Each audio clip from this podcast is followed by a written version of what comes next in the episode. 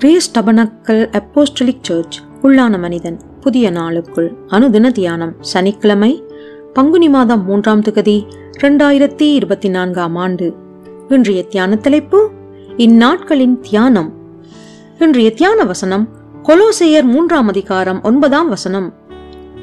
பழைய மனுஷனையும் அவன் செய்கைகளையும் களைந்து போட்டு தியானம். இன்றைய நவீன உலகிலே பண்டிகைகள் பெருநாட்கள் வரும் முன்னதாகவே எத்தகைய பரிசுப் பொருட்களை பரிமாறலாம் என்ற எண்ண கருத்துக்களை கொண்ட பட்டியலை அத்துறையில் ஆர்வமுள்ளவர்கள் தயாரித்து வழங்குகின்றார்கள். திருமண நாளை சிறப்பாக செய்து முடிப்பதற்காக திருமண நாளை திட்டமிட்டு செயல்படுத்துகின்றவர்களை நியமித்துக் கொள்கின்றார்கள்.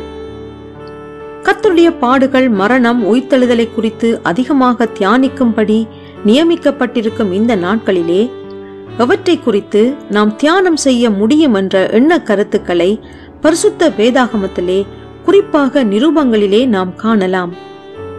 இன்றைய நாளிலே கொலேசியர் நிருபத்தில் மூன்றாம் அதிகாரத்திலே குறிப்பிடப்பட்ட அருமையான ஆலோசனைகளில் சிலவற்றை நாம் சிந்தனைக்கு எடுத்துக்கொள்வோம். முதலாவதாக மேலானவைகளை நாம் தேடும்படிக்கு இந்த உலகத்திற்குரிய மாமிசத்தின் இச்சைகளை உண்டு பண்ணுகின்ற நம்முடைய அவயவங்களை நாம் அழித்து போட வேண்டும். அதாவது நம்முடைய சரீரம் விரும்பும் எல்லாவற்றிற்கும் நாம் இடம் கொடுக்காமலும் மாமிசத்தின் எண்ணங்களை மறுபடியும் உயிரடைய செய்யாமல் முற்றாக அழித்து போட வேண்டும். அவைகள் நம்முடைய சிந்தனையில் தோன்றும் போது அவை நம்முடைய சிந்தனையிலே நிலை நிற்க நாம் இடம் கொடுக்க கூடாது. இன்று பலர் தங்கள் இருதயத்தில் உண்டாயிருக்கும் பொருளாசையை தேவனுடைய ஆசீர்வாதம் என்று எண்ணிக்கொள்கின்றார்கள். விக்கிரக ஆராதனையாகிய பொருளாசையானது விசுவாசிகளை விசுவாசத்தை விட்டு வழுவி போக பண்ணிவிடுகின்றது. போதும் என்கிற மனதுடனே கூடிய தேவ பக்தியே மிகுந்த ஆதாயம் என்ற அறிவின் பெருக்கமானது தேவனுடைய ஆசீர்வாதமாக இருக்கின்றது. இந்த உலகத்திற்குரியவைகளை நாம் நம் இருதயங்களில் நிறைத்து விடாதபடிக்கு நாம் அவற்றிற்கு ஒரு எல்லையை உண்டு பண்ண வேண்டும். உலகத்திலே நாம் ஒன்றும் கொண்டு வந்ததும் இல்லை. இதிலிருந்து நாம் ஒன்றும் கொண்டு போவதும் இல்லை என்ற நிச்சயத்தை உணர்ந்தவர்களாய் நம்மிடம் உள்ள பொருட்கள் அழிந்து போவதற்கு முன்பதாகவே தேவ நீதியின் கிரியைகளை நடப்பிப்பதற்கு நாம் அவற்றை பயன்படுத்த முடியும்.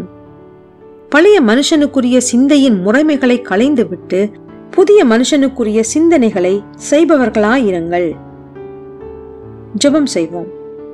மேலானவைகளை தேடும்படி என்னை அழைத்த தேவனே என் மாம்சத்தின் எண்ணங்கள் என்னில் நிலைத்திருக்க இடம் கொடாமல் அவற்றை முற்றாக ஆற்றிவிட எனக்கு உணர்வுள்ள இருதயத்தை தந்து நடத்திச் செல்வீராக. இரட்சகர் இயேசு வழியாக ஜெபிக்கின்றேன். ஆமேன். மாலை வாசகம். ஒன்று திமோத்தேயு ஆறாம் அதிகாரம் ஆறாம் வசனம் தொடக்கம் எட்டாம் வசனம் வரை.